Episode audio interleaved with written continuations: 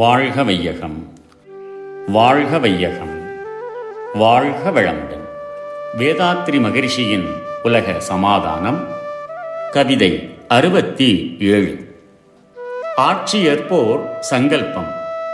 இந்த நூலில் விளக்கியுள்ள திட்டத்தை இருபது ஆண்டுகளுக்குள்ளே எந்தெந்த தேசத்தவரும் எடுத்து ஆராய்வார். இதன் விளைவால் உலக சமாதான சங்கம் அந்தந்த இடங்களிலே தோன்றும். பின்னர் ஆட்சி மன்ற பொறுப்பேற்போர் மக்களுக்கு தந்திடுவார் உறுதிமொழி.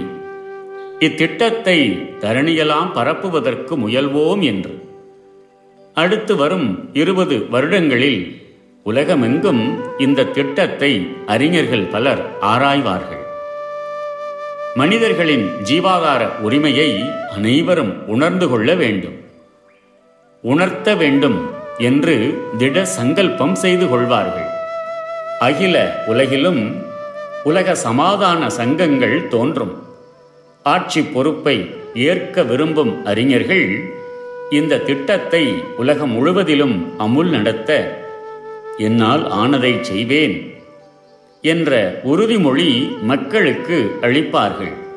அதன் பின்னர் மூலை முடுக்குகளிலும் வாழும் உலக மக்கள் அனைவருக்கும் இந்த திட்டம் பயன்பட எல்லாவித வாய்ப்புகளும் ஏற்படும்.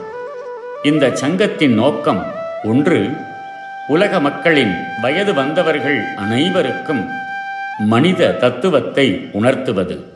இரண்டு அகில உலக ஆட்சி ஒன்று ஏற்படுத்துவது. வாழ்க வளமுடன். May the whole world be blessed by the divine.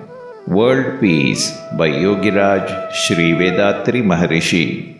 Poem 67 Politicians will become noble and efficient. The World Peace Plan, which has been explained in this book, will be will in due course reach the politicians and leaders of society all over the world.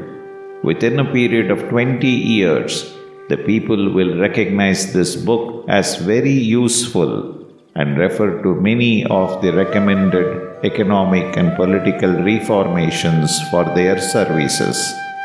It will not be surprising if politicians in some countries adopt some of the suggestions in this book for their election platforms.